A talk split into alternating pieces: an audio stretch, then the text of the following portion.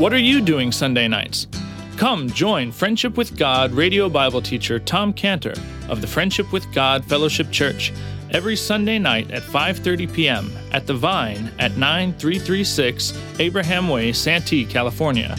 Watch and listen live around the world to Tom Cantor Sunday evening on youtube.com by searching for Friendship with God Fellowship or by going to our homepage at friendshipwithgod.org. That's friendshipwithgod.org.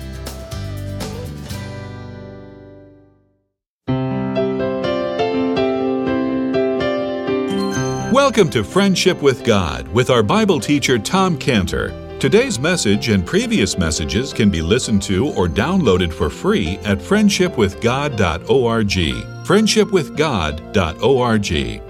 You can also obtain free resources from Tom Cantor and view our online bookstore at friendshipwithgod.org or call us at 800 247 3051. 800 247 3051. Tom Cantor also has a daily devotional verse that comes out each day by email and on Facebook. To receive this small daily devotional verse that Tom Cantor puts out, you can sign up at friendshipwithgod.org, friendshipwithgod.org, or find Tom Cantor on Facebook by searching for Tom Cantor and Friendship with God. Now, here is our Bible teacher, Tom Cantor.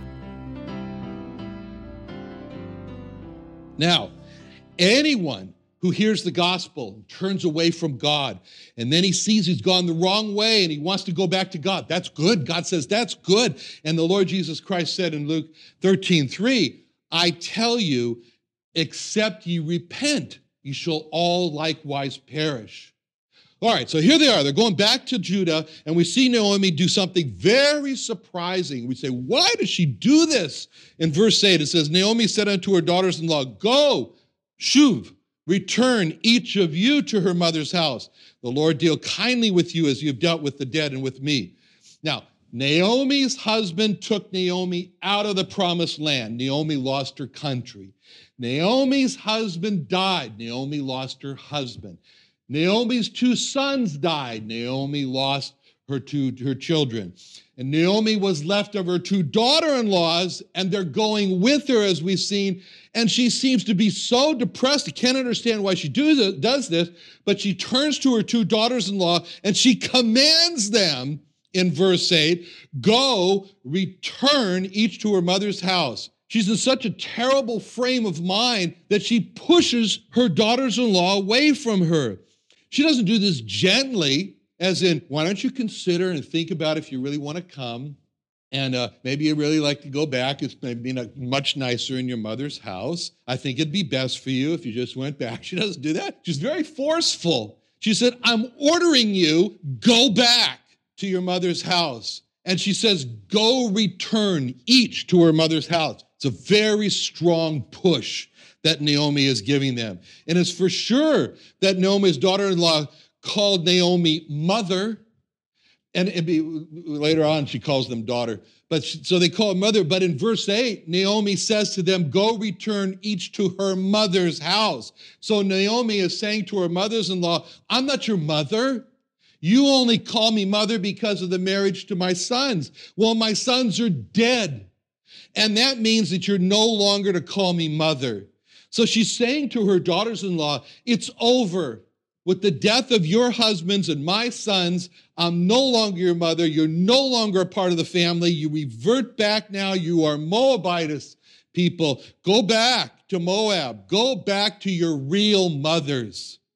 And notice how in verse 8, when Naomi refers to the mother's house, with that, Naomi is saying to them, Your mothers have a house. I don't have a house. Go back to your mother's house. See, that was really strong on Naomi's part. She's pushing her daughters in law. Naomi showed them that she wasn't angry with them, but she was thinking of them uh, and making it very clear that I don't want you to follow me back to Judah. I don't want you to do that. She was making that very, very clear. And she wasn't mad because then she goes and gives them a blessing in verses 8 and 9.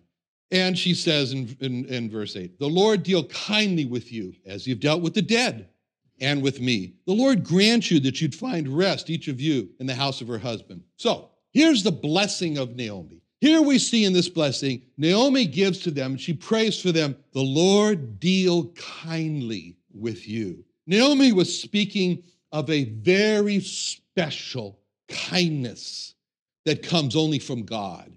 That, that, Naomi said that her daughters-in-law had showed that very special kindness to her sons, which Naomi in her in her in her very typical, encouraging, upbeat manner called the dead. so Naomi should be a motivational speaker, right? but Naomi also told her daughters-in-law that they had shown this very special kindness from God to her. And that very special kindness that Naomi was referring to comes from a Hebrew word that Naomi used here uh, is translated kindly in verse 8, and that's the word chesed.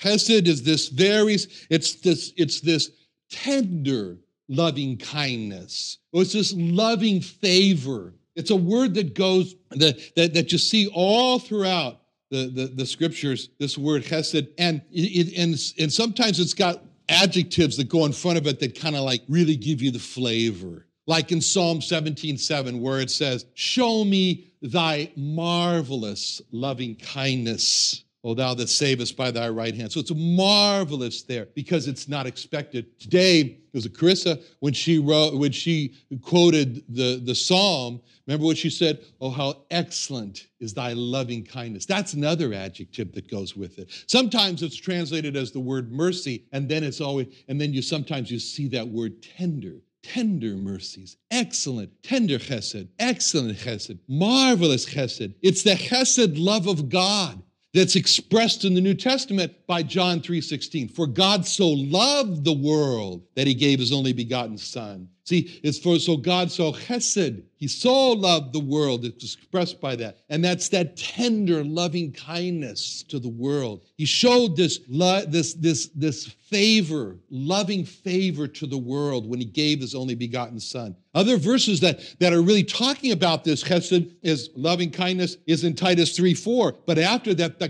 kindness and love of God, our Savior, uh, uh, uh, appeared uh, toward man appeared. 1 John 3 16. Hereby perceive we the chesed, the love of God, because he laid down his life for us. 1 John 4 9. And this was manifested, the love of God, this chesed, toward us because that God sent his only begotten son into the world that we might through him we might live through him. Life comes to us because of the tender mercies of God. That's what Naomi was praying for her daughters-in-law that they would find this chesed loving kindness of God that would bring them to a saving faith in Jehovah Jesus. And that was the name that she used Jehovah when she was referring to God in this blessing. So it shows that in this family life, which we're really now privileged to go inside the door of and sit there and watch the family, we see in this family life, Naomi spoke freely and openly to her Moabite daughters in law about how God is love, God is Hesed. And so here Naomi was different, as we saw, from Lot, when he spoke seriously to his sons-in-law about God, when he tried to get them to leave Sodom in Genesis 19:14, it says, he seemed as one that mocked unto his sons-in-law. Naomi did not seem as one that mocked when she talked to her daughters-in-law about God. See, Naomi, Lot seemed as one that mocked because he didn't care enough for his daughters in law, for his sons in law, to speak to them seriously about the Lord. In contrast to Naomi, who loved them and cared for them and spoke seriously to them. She loved, Naomi loved her daughters in law, and she had taken the time in the past to speak to them seriously she had told them without doubt how Moses had said in Deuteronomy 33 27, the eternal God is thy refuge, and underneath are the everlasting arms. And Psalm 90, verse 1, that prayer of Moses, where it says, Lord, thou hast been our dwelling place in all generations. She told them, she told them this. So when Naomi spoke to her daughters in law about the chesed love of God, these daughters in law understood what Naomi was talking about. That should be the case with us. That should be how we are perceived. We should have the reputation among our relatives of being the one who's talking about God, being the one who speaks about the Lord. When our relatives think about us, they should think, oh, yeah, he's the one who talks about the love of God. He is the one who talks about how God became a man and died for our sins. And when our in laws think talk about us, and our children think about us, when our grandchildren think about us, they should think of us. They're the ones who are going to talk about God. Our grandkids should see us and think to themselves, here comes grandpa, here comes grandma. I'll bet he's going to tell us something about the God in the Bible. And that's why that, that's that's the focus of the Shema in Deuteronomy 6, 4, 7, uh, 4 through 7, where it says, Hear, O Israel, the Lord our God is one Lord. Thou shalt love the Lord thy God with all thy heart, all thy soul, all thy might. These words which I command thee this day should be in thine heart, and thou shalt teach them diligently, I mean seriously, to thy children. Talk of them when you sit in your house, when you walk by the way, when you lie down, when you rise up. It's exactly what Naomi was doing here. Exactly what she did. She's teaching her daughters-in-law diligently about the chesed love of God as she revealed, she revealed his word to them. And by the way, Naomi was quite down. She was very depressed. And she thought that everything had gone wrong in her life. She lost her land, her husband, her two sons, her opportunity to have grandchildren. And now she's trying to lose her daughters in law. Unbelievable. And as far as Naomi is concerned, nothing could be worse. Remember, I told you the difference between the pessimist and the optimist? The pessimist always says no. The optimist always says yes. So the pessimist says, no, it can't get any worse. And the optimist says, yes, it can. Well, this is Naomi. She's got this low point in her life, very, very low. And she's thinking everything has gone wrong.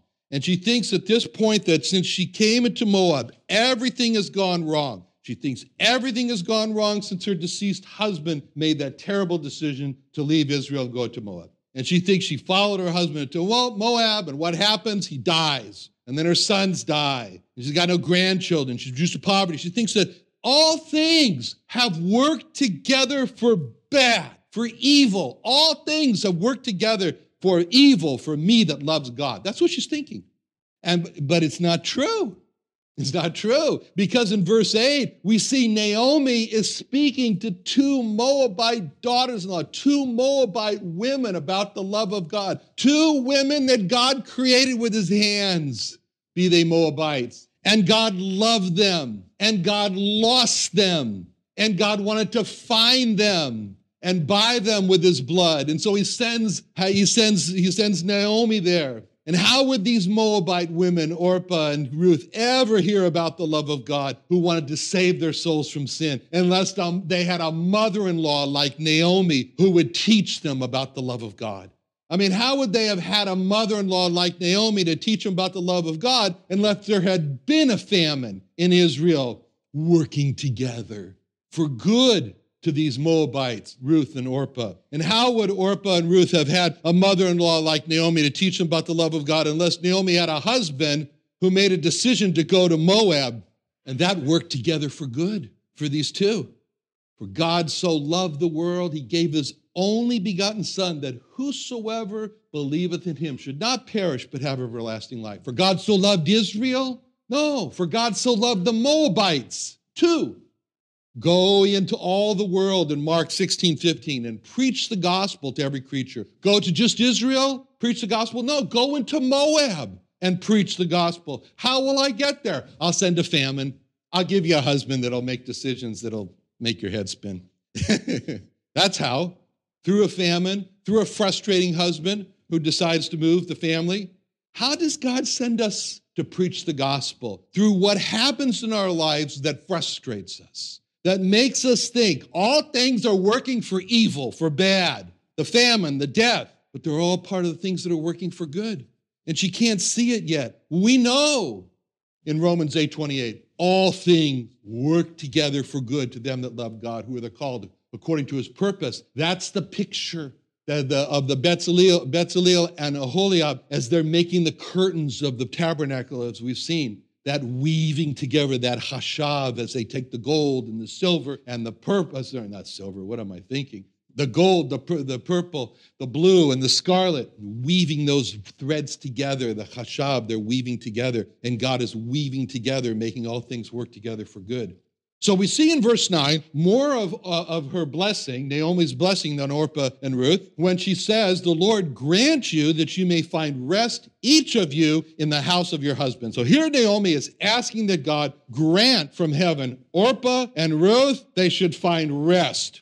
Now, the Hebrew word that Naomi used here for rest is a very special word. It's a very special word, menucha. It's a very special word. It's the same word that's translated still in Psalm 23 2. He maketh me to lie down in green pastures. He leadeth me beside the still waters. He leadeth me beside the menucha waters. This type of rest, very special rest, the Menucha rest, is associated with God. It's associated with the Messiah, with the Lord Jesus Christ. Because in Isaiah 11:10, it says, And in that day there shall be a root of Jesse, that's the Messiah, which shall stand for an ensign of the people. To it shall the Gentiles seek, and his rest shall be glorious. See, in that verse, the Lord Jesus Christ is called the root of Jesse from the Jewish people. He's an ensign or a flag of the people, or the one that the true Jewish people are happy to display as their God. He's the one who the Gentiles shall seek. In other words, is the God of the Gentiles. And then it says, His rest shall be glorious. The Menucha, glorious rest. It's called His rest shall be glorious. See, it's His rest because it can only come from the Lord Jesus Christ. That's what He was speaking about in Matthew 11, 28 through 29, when He said, Come unto me, all ye that labor and are heavy laden, and I'll give you that rest, that Menucha that comes from God only. Take my yoke upon you and learn of me, for I am meek and lowly in heart, and ye shall find rest unto your souls. See, the Lord Jesus Christ was saying there, Learn of me, and you shall find the menucha rest unto your souls. Learn of me and find rest unto your souls. Naomi prayed for her daughter in laws. She said, The Lord grant that ye may find rest and so she's praying that they would learn of Israel's Messiah, of the Lord Jesus Christ, and find the promised rest. And now we see Naomi adds one more part to her blessing in verse 9 when she says, The Lord granted she may find rest, each of you, in the house of her husband. in that last part, Naomi has added that, and this is Naomi. This is classic Naomi, in the house of her husband. So here's another push from Naomi. You know, they don't have a husband, they're widows. But she's saying with her blessing that God should show his special chesed loving kindness to them and that they should find the special menucha rest for their souls, and which all sounds good. And then she comes with the push away when she says, In the house of your husbands you should find him, not in my house. So all these blessings should happen to her daughters-in-law uh, in the house of her blessing. So that means that they, they should all happen to her, to them, not in her house. So the last phrase really hurts the daughters-in-law. It's not nice. And so then we see what happened in the last part of verse 9. Then she kissed them, and they lifted up their voice and wept. So what do we see? She kisses them. Now, this is not the polite peck on the cheek type of kiss. This is the word nashak, and it, it has the same word that you see oftentimes associated with the two other words, and those two other words are embrace and weep. Embrace and cry. This is the word that was used with the reconciliation of Esau and Jacob in Genesis 33, where it says, And Esau ran to meet him and embraced him and fell on his neck and kissed him, and they wept. It all goes together. So we get the picture of what the Tanashak kiss means was in, in, the scene here with Esau and, and Jacob, but also in the scene with Joseph when he was finally reconciled to his brothers in Genesis 45 15, where it says, Moreover, he kissed all his brethren and wept upon them. And after that, his, his brethren talked with him. So in these instances, what we see here in the nashak kiss is a, a, reconciliation, and that's why this word is used in Psalm 212 when it speaks of kiss the son, Nashak the son, reconcile with the son, lest he be angry, he perish from the way when his wrath is kindled but a little. Blessed are all they that put their trust in him. So that's a command to kiss the son, to kiss the son of God and be reconciled to him. And it's the same command that's given to us in 2 Corinthians 5:20. Now then we are ambassadors for Christ, as though God did beseech you by us. We pray you in Christ's Son, recon- be reconciled to God. Now, by the way, this is a scene, in case you haven't noticed, of a, a lot of affection You know, Jewish families are famous for this. And a lot of affection in the family. You know, and some families have a culture where they never express affection to each other. That's sad. That's just sad when, when in a family they don't feel free to express affection to each other. You know, when they don't say, you know, like, do you love me? like, what?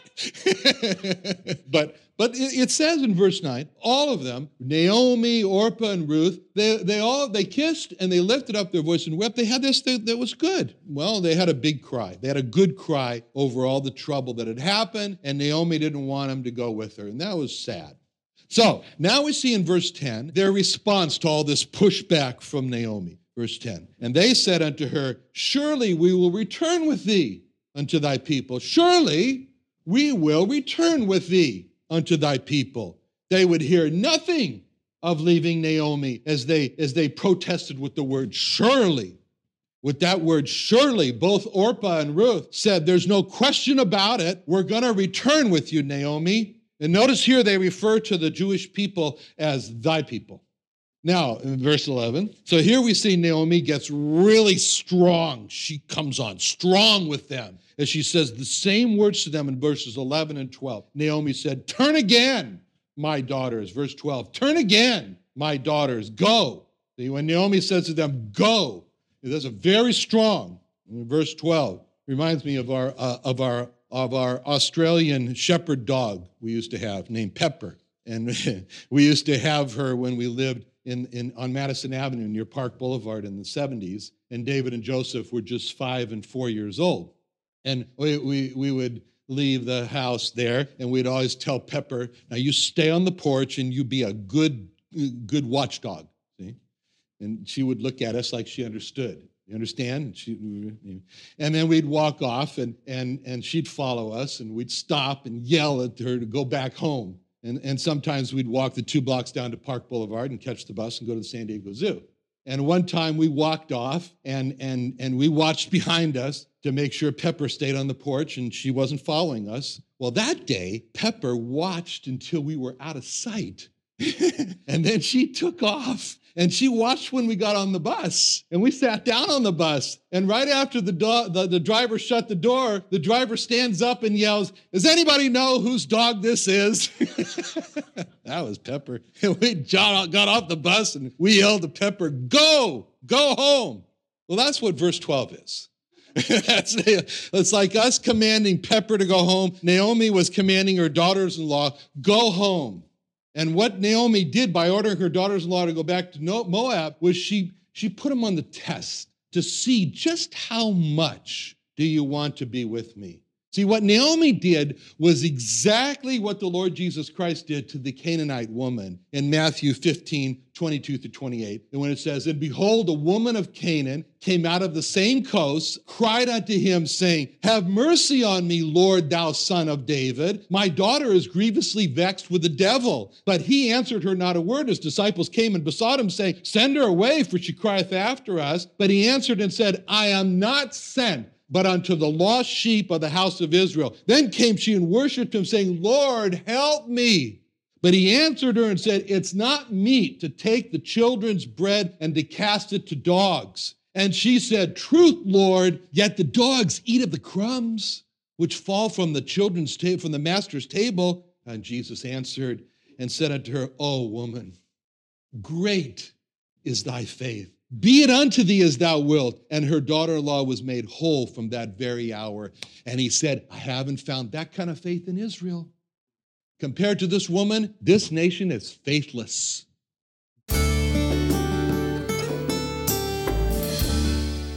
Another wonderful day studying the Bible with our Bible teacher Tom Cantor here on Friendship with God. Don't forget that today's message and previous messages can be listened to and downloaded for free at friendshipwithgod.org.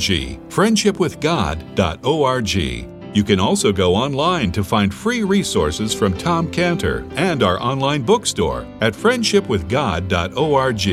You can also find Tom Cantor on Facebook, and you can also go to friendshipwithgod.org and sign up for his daily devotional. Tom Cantor is also the founder of Israel Restoration Ministries. You can visit that website at israelrestorationministries.org. You can write to Tom Cantor at P.O. Box 711330, P.O. Box 711330, Santee, California. Santee, California 92071. Or email Tom Cantor at tomcantor at friendshipwithgod.org. Tom Cantor at friendshipwithgod.org. Or for more information about Tom Cantor and Friendship with God and Israel Restoration Ministries, call us at 800 247 3051. What are you doing Sunday nights? Come join Friendship with God radio Bible teacher Tom Cantor of the Friendship with God Fellowship Church every Sunday night at 5:30 p.m. at The Vine at 9336 Abraham Way, Santee, California. Watch and listen live around the world to Tom Cantor Sunday evening on youtube.com by searching for Friendship with God Fellowship or by going to our homepage at friendshipwithgod.org. That's friendshipwithgod.org.